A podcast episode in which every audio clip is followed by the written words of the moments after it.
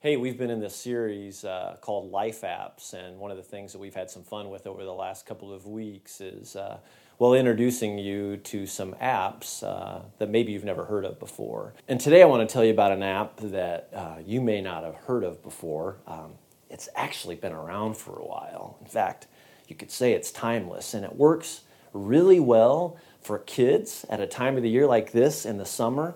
It's called Play Outside. All right, it's put down the phone and go outside and play and do something. And here's how it works if, if your phone is on, well, you just turn it off. And if it's off, well, you just leave it off and you take your phone and, and you put it in the drawer and you go outside and play. And here's what's most fascinating about this app, too.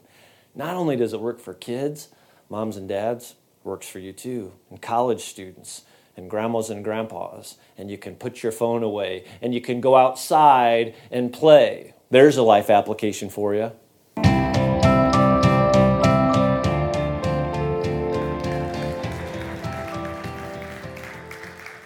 Yeah, you're welcome. You're welcome. So, uh, what, what more is there to say? But uh, hey, uh, my name is Paul Mumon. I'm the lead pastor here at Genesis, and uh, we have been in this series called Life Apps, uh, looking at a verse, uh, a couple of verses that are kind of guiding us through this series out of the book of James. it's a New Testament book towards the end of the New Testament. in James chapter 1, verse 22, James, the brother of Jesus, writes this to Christians, to followers of Jesus, to the church. Here's what he says verse 22, he says, Do not merely listen to the word and so deceive yourselves. Uh, do what it says.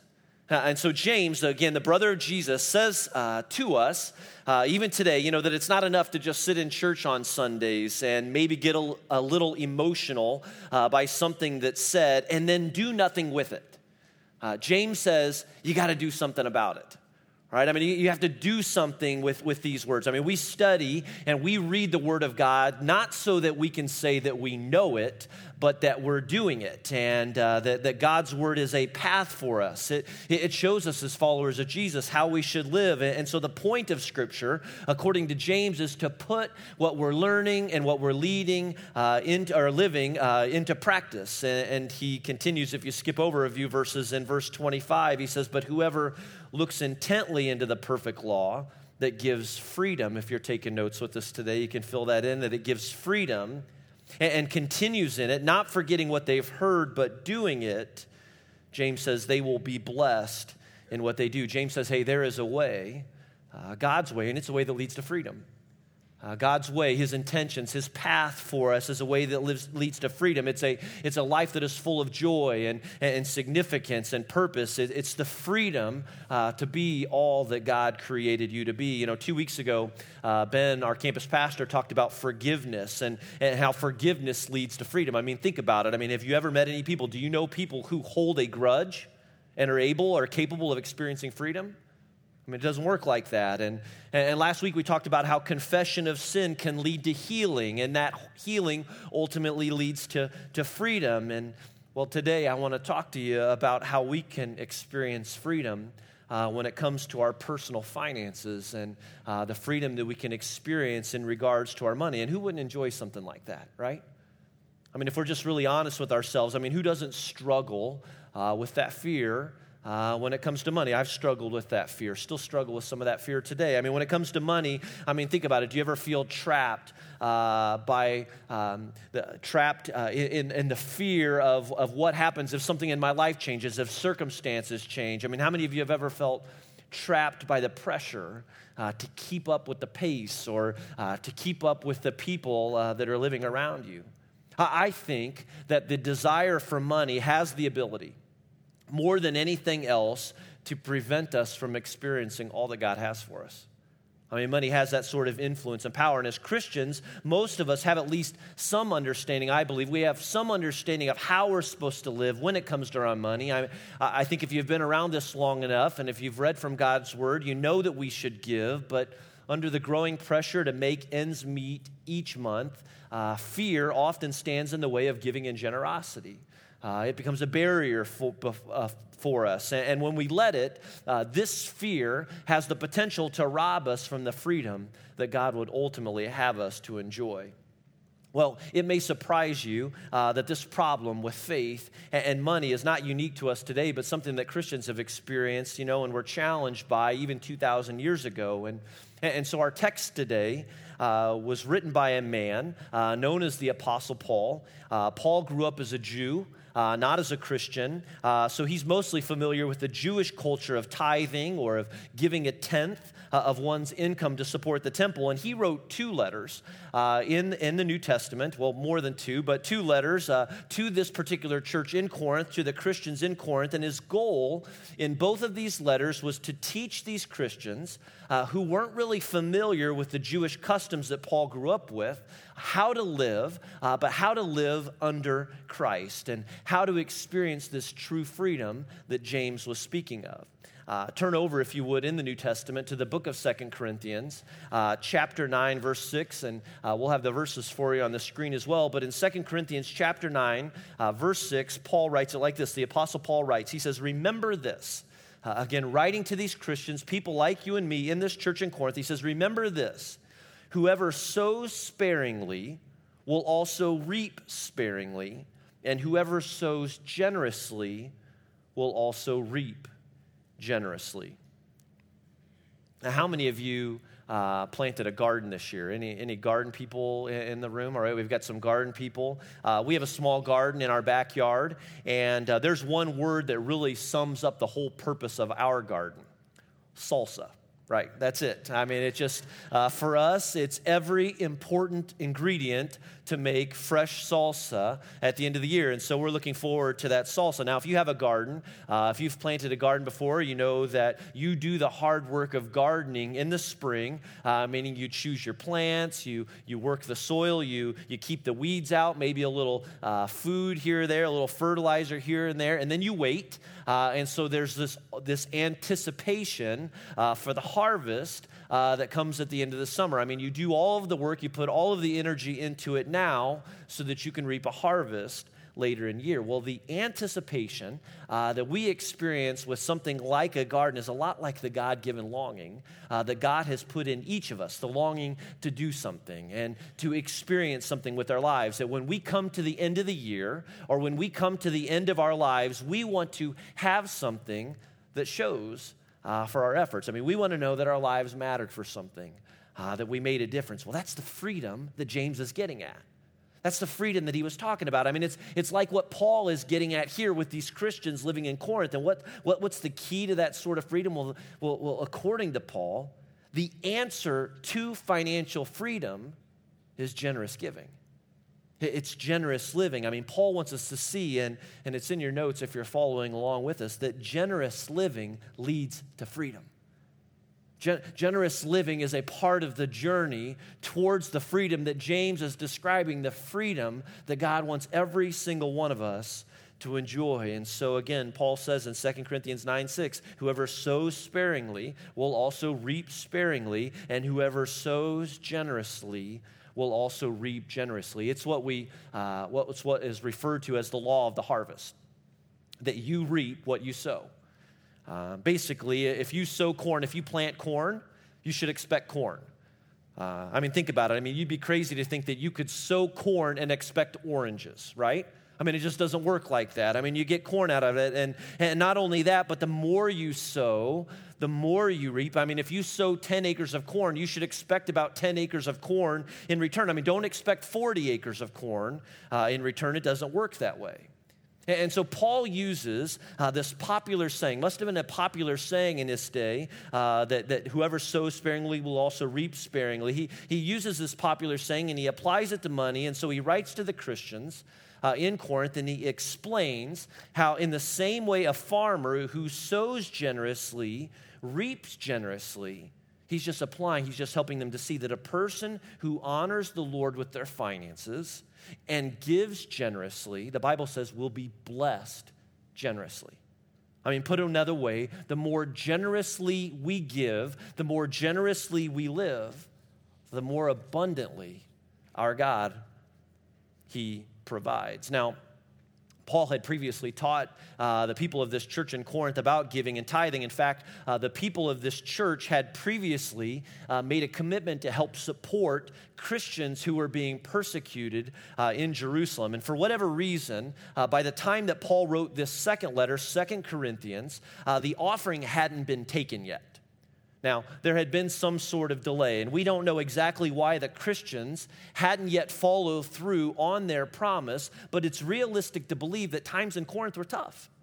I mean, there were challenges that, that maybe the people in this church were, were concerned about their own financial situation. I mean, maybe it, was, it, was, it required everything they had to survive during this time, or for some, you know, maybe they prefer just simply to keep their money for themselves. Well, when you think about it, it's not much that different for, from today. I mean, it, it's the same reason why, why, Christians, why we're, we're inconsistent or maybe reluctant to, to give or to live this way. I mean, the truth is that times are tough.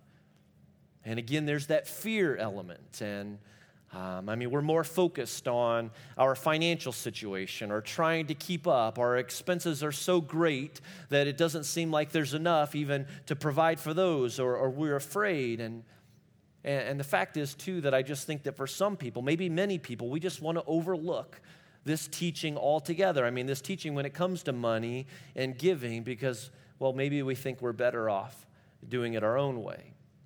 Uh, Philip Yancey is one of the foremost uh, Christian writers of our time, and he wrote about his attitude uh, toward money, saying this. He says, and I quote, You know, many Christians have one issue that haunts them and never falls silent. Uh, he says, For some, it's sexual identity. Uh, for others, it's a permanent battle against doubt.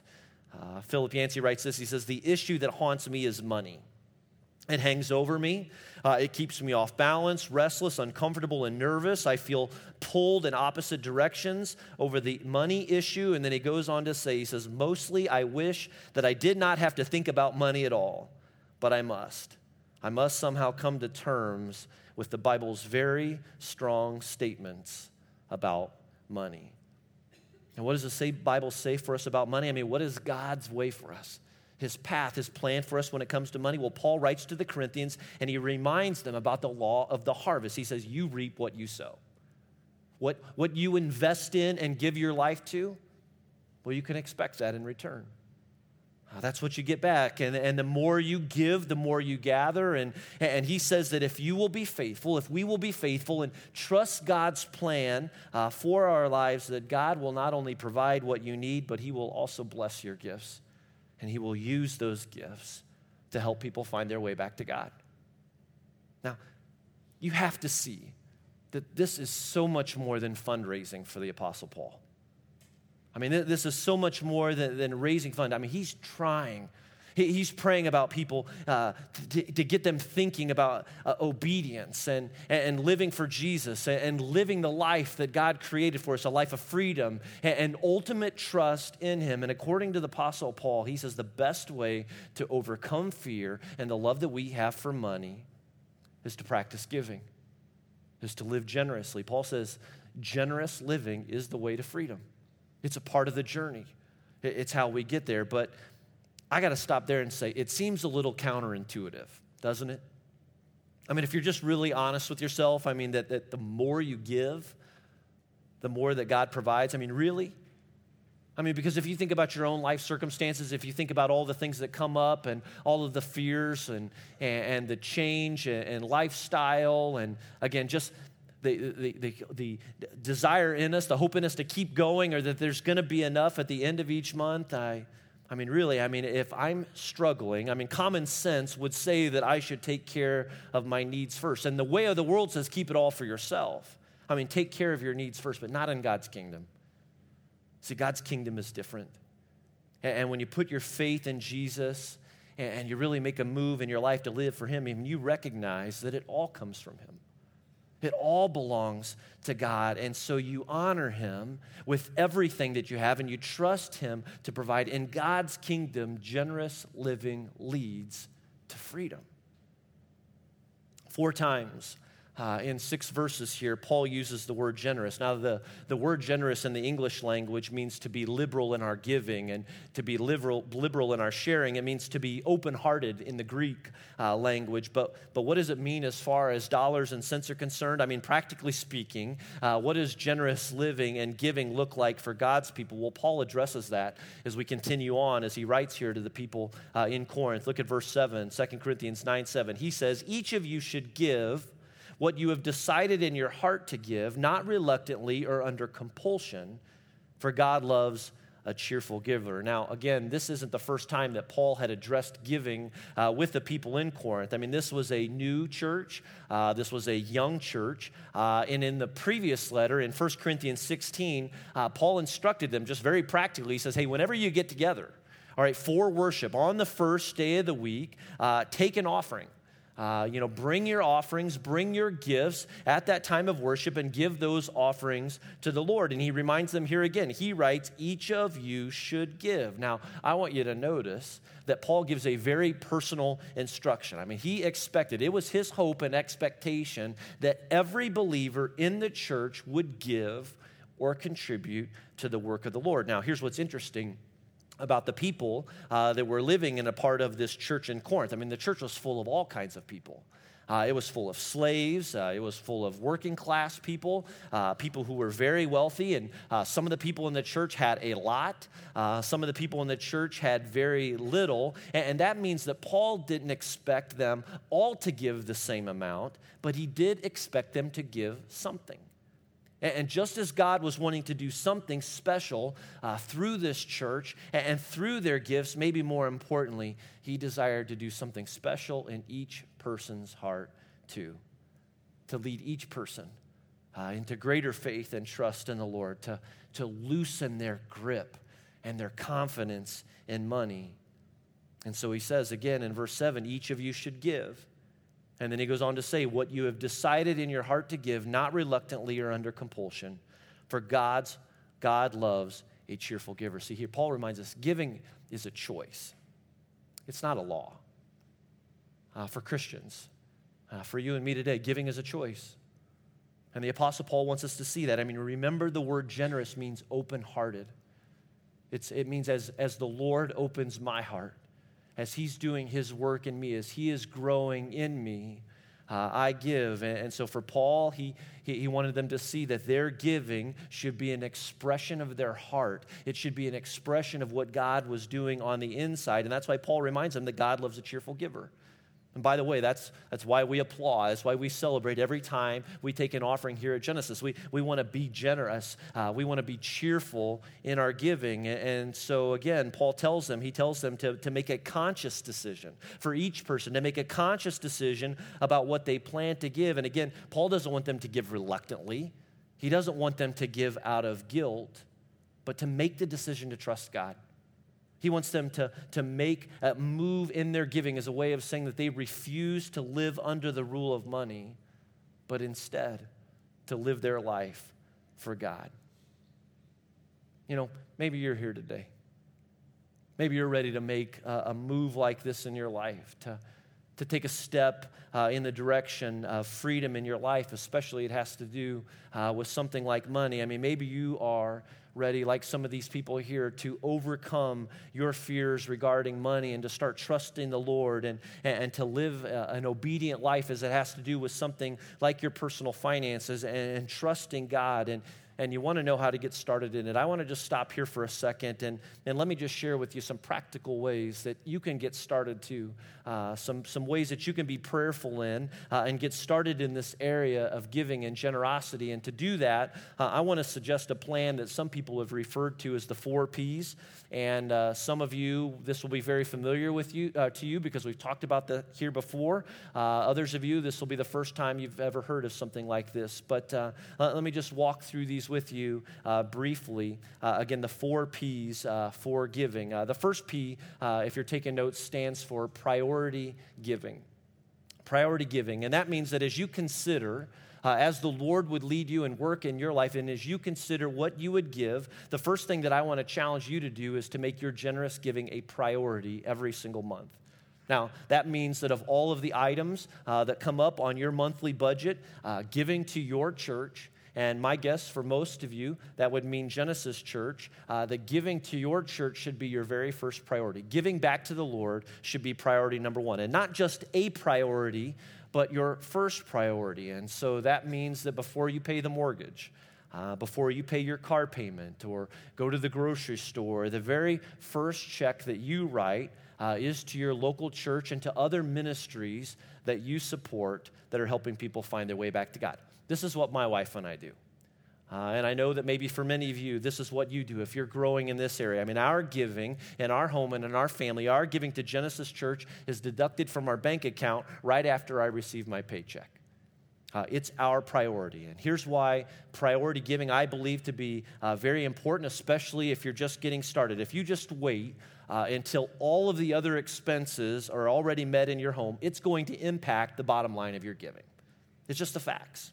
Uh, I mean, that's just the way that it is with priorities, that whatever you uh, put first, I mean, whatever goes first takes precedence over everything else. And so your generosity tends to be highest after receiving provision. And so waiting till our provision is reduced by everything else tends to minimize our generosity at the very same time. But if you prioritize your giving back to the Lord, then everything else tends to take its proper place behind the work of God.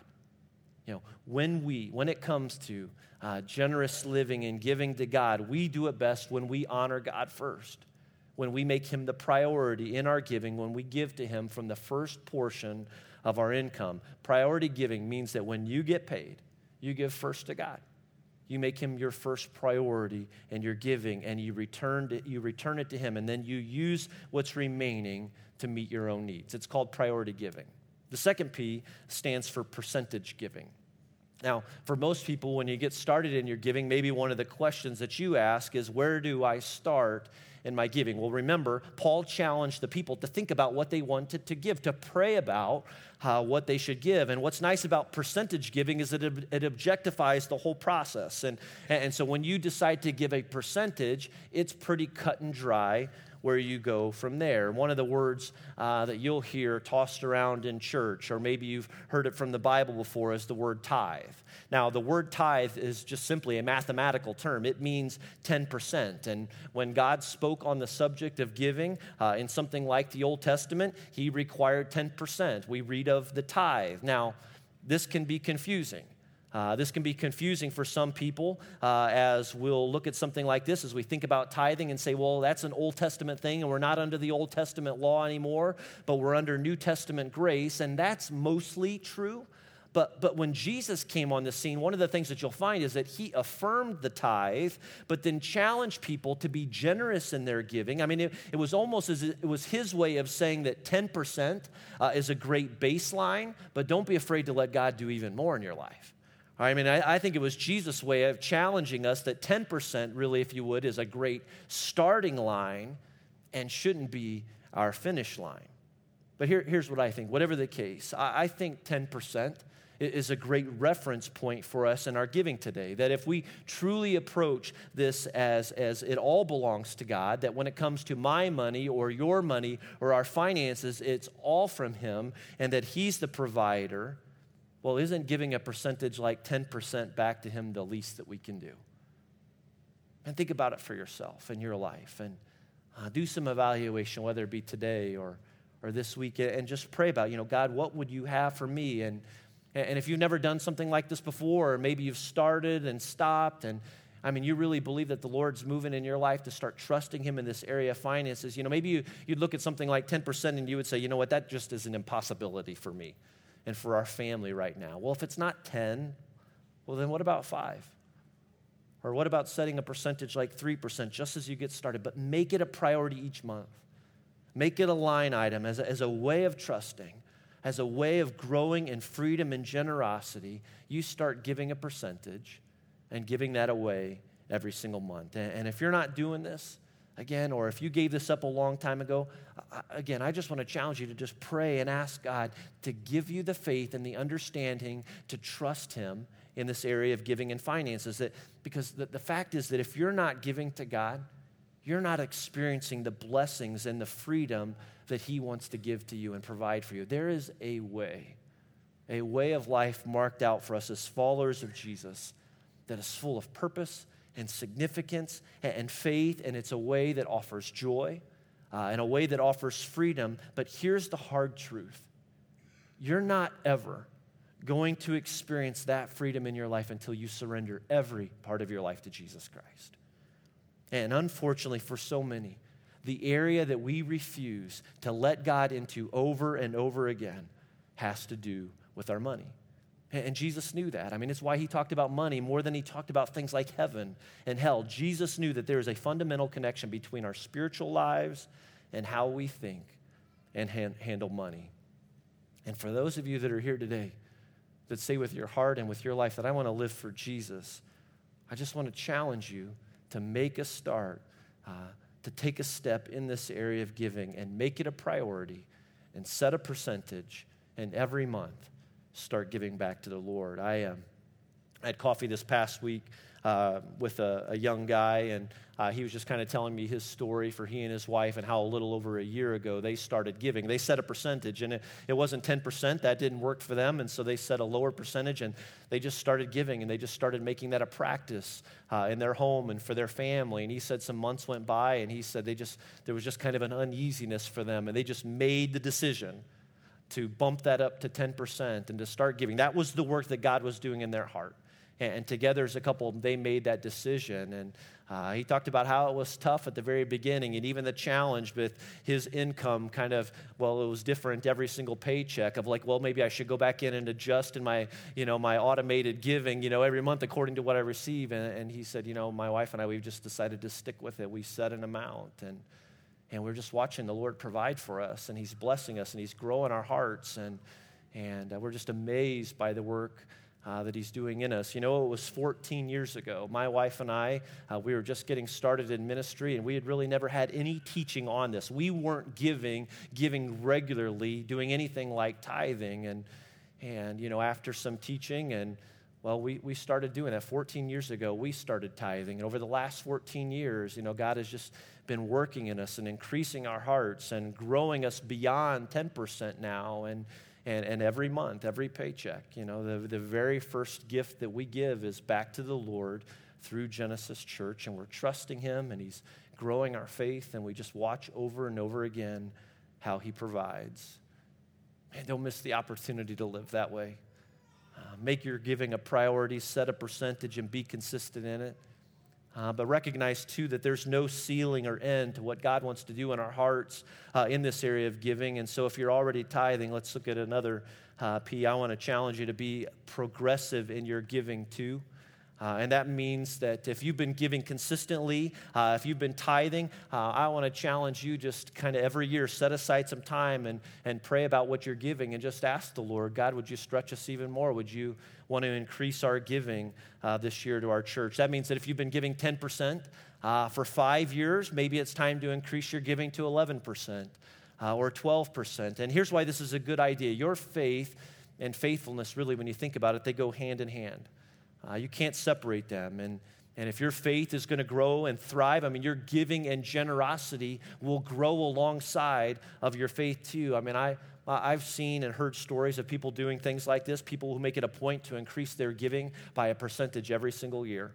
That's just kind of their aim in life. Or, or maybe instead of increasing their giving uh, to one church or to one place uh, each year, they start giving to additional ministries uh, that they're passionate about over and above what they're already giving to their church. And uh, one of the privileges that I have as your pastor is that I get to uh, work with people and hear stories from people all the time about how God uh, is providing for them in special ways. And then I get to see how they turn around and maybe take some of the extra blessing that they've received and do something uh, unusual with it or uh, make a gift to support someone in a very special way. Because here's the thing when you start giving, and when you allow generosity to take hold in your life, one of the things that you're going to discover is this you can't outgive God.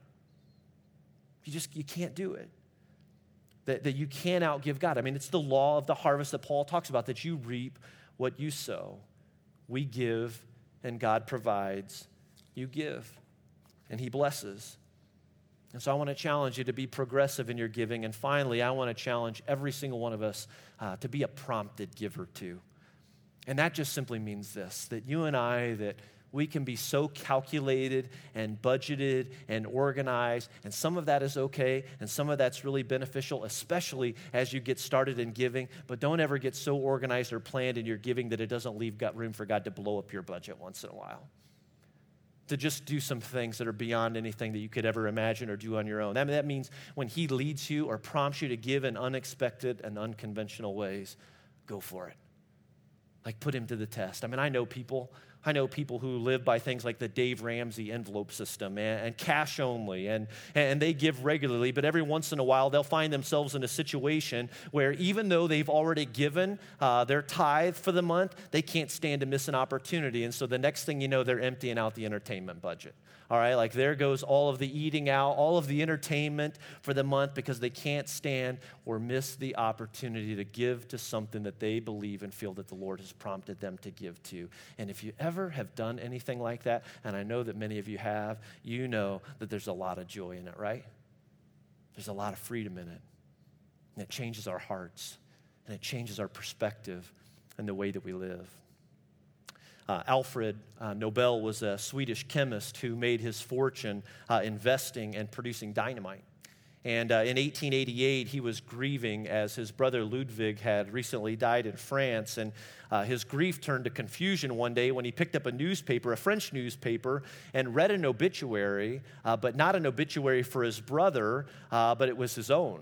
Uh, the editor of this particular newspaper had confused the brothers, and instead of writing an obituary for Ludwig, the obituary was for Alfred, and the headline of the obituary read, The Merchant of Death is Dead. Uh, Alfred Nobel's obituary described the man who had gotten rich by killing people, uh, helping people kill one another, as this particular editor had, had written. That was his legacy. Well, shaken a little bit uh, by the evaluation of his life, Nobel resolved to use his wealth to change his life and to change his legacy forever. And when he died eight years later, he left more than $9 million to fund awards uh, for, for people whose work benefited humanity. The awards became known as the Nobel Prizes. Um, see, Alfred Nobel uh, had a really rare opportunity uh, to look at the assessment of his life uh, in the end, but still have the chance and the opportunity to change it. And before his life was over, Nobel made sure that he invested his wealth in something of lasting value. Friends, Genesis Church, uh, your life's not over yet. Uh, you've still got time. And, and that means that if you don't like where you are right now or how you're living, you've still got the chance and the opportunity to change it. And, and if you're living under the pressure and the rule of something like money, you can make a move and start living your life and trusting God because generous living leads to freedom. The freedom that God has planned for you. Gen- generous living is an important part of the journey that God has in mind for us. Uh, and, you know, making a move like that I know and I understand is frightening. Uh, again, there's a lot of fear and anticipation that, that is associated with that. I mean, terror, really. And, and, the Apostle Paul knew that. He knew that fear was one of the barriers that we would face. It was one of the barriers for the people in Corinth. Look what he wrote uh, in verse 8, continuing on. And he said, And God is able to bless you abundantly so that in all things, at all times, having all that you need, you will abound in every good work. Again, here, God promises, uh, Paul promises that, that God will provide, that He is our provider. Now, that doesn't mean that we get what we think we need from Him. Uh, this isn't health and wealth, you know, whereby that if you give X amount of dollars, you can expect X amount of dollars in return. And it's not a guarantee that you and I, or that in your family, you won't ever experience any financial challenges, or that you won't have to say no to some things. But it is a promise that God will provide. He always provides. And that means that from time to time in your life, He might provide you with an unexpected gift just at the right time. Uh, it means that His blessing could take the form of a raise or abundant financial resources. Uh, sometimes God's provision is wisdom uh, and discipline uh, to manage what you already have or what you don't have. And, and I don't know what it is for sure for you, but what I do know is that it's a promise that He will provide, and He promises freedom to those who live and trust Him. And the more we trust Him, the more that we get to participate in the work that He's doing in and around our lives and in our church too. And Paul finishes up, uh, skipping over to verse 10. Again, writing to these people, and here's what he says Now, he who supplies, He's talking about God, our provider. Now, he who supplies seed to the sower and bread for food will also supply. And what will he do? And increase your store of seed and will enlarge the harvest of your righteousness. He goes on in verse 11 to say, You will be enriched in every way. This is the freedom that James was talking about. You will be enriched in every way so that you can be generous on every occasion. What's the purpose of our giving and the work that God is doing in us to increase this generosity? And Paul says, and through us, your generosity will result in thanksgiving to God. Verse 12, this service, meaning this giving and generosity that you perform, is not only supplying the needs of the Lord's people, but is also overflowing in many expressions of thanks to God.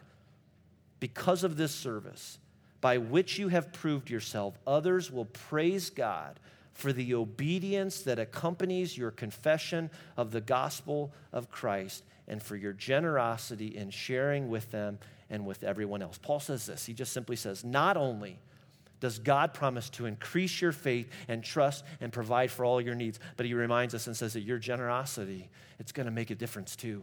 And people are going to give thanks to God for your giving.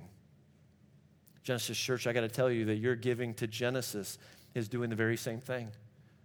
Your giving is resulting and will result in thanksgiving to God. It's already happening. Uh, it's already happening uh, in places like uh, Movement Church.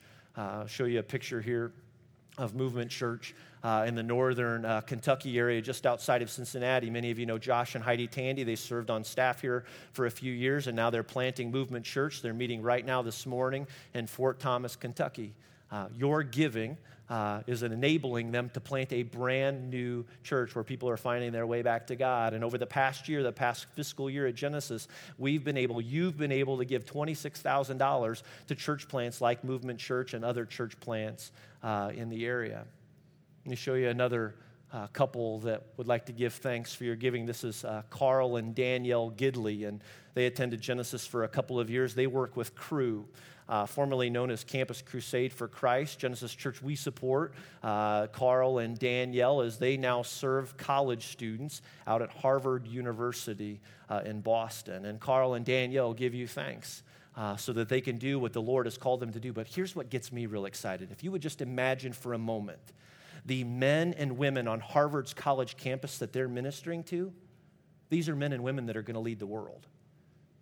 And to think that one person might come into their ministry and come to know Christ, and how that will change everything from this day forward, wherever the Lord would call them to lead next.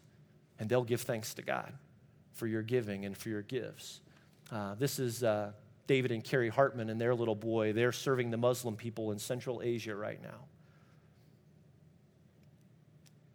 They'd like to say thanks today. This is. Uh, the team with Last Bell Ministries currently serving in Ukraine. If you follow the news at all, you know all of the uh, hostilities and turmoil. Right now, they're working with orphans and those that are just coming out of the orphanages to, as older teens to live on their own. That's part of their ministry. Last Bell would like to say thanks. This next one here is just a picture of some of our service in Haiti, and we're getting ready to send yet another team to Haiti. Over the, the past year, uh, the past fiscal year, through your generous giving, we've been able to send at least $50,000 of support to Nehemiah Vision Ministries in Haiti. And I know that there are people like this child right here that would like to say thanks. This next picture here.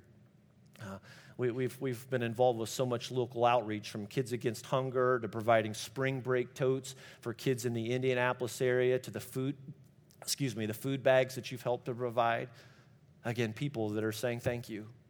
This thanksgiving that's being offered up to God because of your generous giving and your generous living. And there's so much more. I mean, this past fiscal year, we've been able to give uh, at least $7,500 to help support families, even from our own church and right here in this community just kind of get through some really tough times and, and uh, your generous giving and Well, it makes it possible what we do here on Sundays, and not only here in Noblesville, but over at our Carmel campus. And people are giving thanks to the Lord. And they're grateful and they're thankful for your giving and your support. And we could only wonder what next? God, what would you do next through us? What would you have in mind for my life and for your life and for my family and for your family as we trust you, as we live for you, as we give generously to you? And what do you want to do through this church? And what do you have in mind next? Paul says, generous living leads to freedom. Are you taking any steps in that area? Would you allow God to work in your heart and your life, to give more and more of your life to Him? Let's pray. Heavenly Father, we, uh, we just pray that you would do the work in us, uh, that you would work in our hearts, that you would show us where to go from here, Lord, that you have a plan for us, a plan that involves a freedom in Christ that I think we all desperately long for. We might not be able to describe, but we know and we believe that it's a gift that you want to give to every single one of us. Uh, do your work, Lord. Uh, we just pray and we just open up our lives and say, God, what do you want to do through me? To trust you even more to give to you and to your name. Do that work in us, and it's in Jesus' name we pray. Amen. You know, in uh, verse 15, Paul closes out this portion of the letter to the people in Corinth saying, um, Thanks be to God for his indescribable gift. I mean, what's that gift? It's God's Son, Jesus. I mean, that God, it, it helps us understand that God is the first giver uh, that he selfless, selflessly uh, gave himself to us in the person of Jesus Christ. And I mean, what a reminder today for you and me that our generous living, really, when it's at its best, is a response in gratitude for this gift that Paul says for us is beyond description.